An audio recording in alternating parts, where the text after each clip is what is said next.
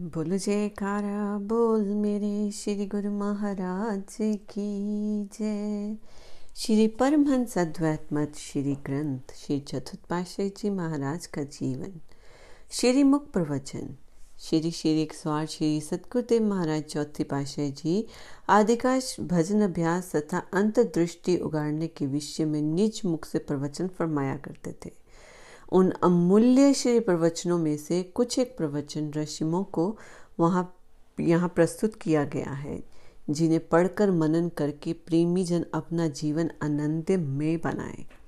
प्रवचन एक, संसार के चाहे कितने ही पदार्थ एकत्र कर लो, महल, मकान, माड़ी, कुछ बना लो, कितनी ही अतुल धनराशि का इकट्ठा कर लो, मान बढ़ाई बल, ऐश्वर्य की प्राप्ति कर लो। किंतु अनंत तो सब अनंती एवं नश्वर सामग्री ही है। इनमें से मनुष्य का साथ देने वाली तो कोई भी वस्तु नहीं है। संसारिक धन संपत्ति तो आंतरिक मूलक है। यदि लाख रुपए जमा कर लो तो दस लाख बनाने की तृष्णा उत्पन्न होगी। तथा यदि दस लाख जमा हो जाए तो करोड़ बनाने की तीव्र इच्छा होगी। जब एक लाख अस्त एवं मिथ्या है तो दस लाख उसकी अपेक्षा दस गुना मिथ्या तथा असत्य है और एक करोड़ उसकी अपेक्षा सौ गुना अधिक मिथ्या है। अनंत तो सब मिथ्या ही है। संतो फकीरों का कथन है कि लालच, लोभ अथवा तृष्णा, इच्छाएँ ये सब एक ही व्याधि अशांति को विभिन्न नाम है। ये व्याधि बहुत बुरी बला है। इसका पेट कभी नहीं भर सकता। सदा अतृप्त ही रहता है। श्री भली प्रकार विचार करो कि क्या कभी तृष्णावंत होके तृप्ति मिली है? कदापि नहीं। जबकि सिकंदर जैसे वैभवशाली सम्राट की तृष्णा कभी नहीं खत्म हुई, फिर जन साधारण की तृष्णा कहाँ शांत हो सकती है? तेल कभी अग्नि को शांत नहीं कर सकता। बितु वह तो अग्नि शिखा को प्रचंडित करने वाला, भड़का देने वाला है। यदि अग्नि को शांत करना है तो उस पर मिट्टी अथवा जल डालने से वेग कम हो सकेगा। इस प्रकार वासनाओं अथवा तृष्णा की पूर्ति का यत्न ही तृष्णा की ज्वाला को अधिक भड़काने के लिए तेल का काम करता है। प्रतिपल इच्छाओं को बढ़ाते रहने से उनकी तृप्ति कभी नहीं होती। वासनाओं को दबाने से तथा उन्हें बढ़ने फैल, फैलने ना देने से उनके वेग का मंद किया जा सकता है। इस प्रकार धीरे धीरे उनके प्रचंड वेग को खत्म कर सकते हैं। इससे संदेह नहीं कि प्रत्येक मानव प्राणी सुख शांति अभिलाषी है। तृष्णा की ज्वाला से दुखी है और सुख शांति की प्राप्ति के लिए दिन रात प्रयत्नशील भी रहता है। इसके साथ ये भी जानता है कि आनंद तथा शांति भीतर है, परंतु कर्म इस प्रकार से करता है जो सुख शांति को प्राप्त करने से में बाधक है, अर्थात इच्छाओं की बढ़ोतरी में लगा हुआ है। इसीलिए उन्हें पानी से वंचित कर रहता है।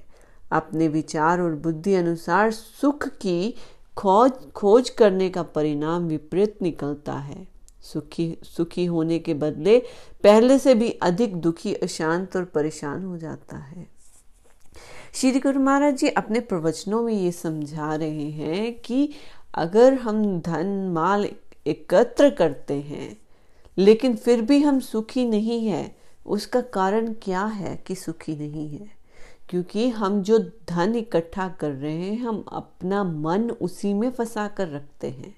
लेकिन ये हमारे साथ जाने वाला नहीं है। साथ धन जो जाएगा, हमें उसको भी साथ में एकत्र करना होगा, तभी हम अपने इस जीवन को और आगे वाले समय को सुखी और आनंद में बना सकते हैं। जैसे एक छोटी सी कहानी आती है कि एक बहुत बड़ा बिजनेसमैन होता है।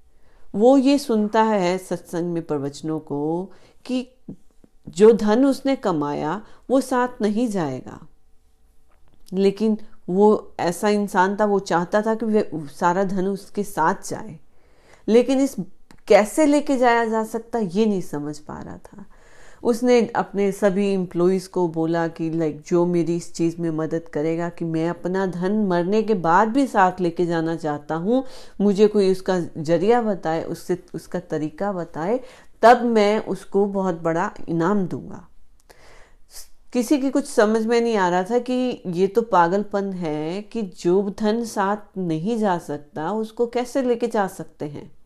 क्योंकि यहाँ की चीज़ कभी नहीं गई। बड़े बड़े राजा, महाराजा अपना धन यहीं पे छोड़ के चले गए। तो ये बिजनेसमैन कौन कौन सी बड़ी बात है, बड़ी चीज़ है।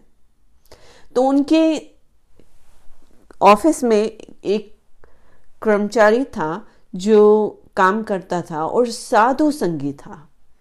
तो उसने अपने ज्ञान से, अपने सदगुरु के ज्ञान से दिए हुए ज्ञान से, उस अपने बोस से जाके बात की।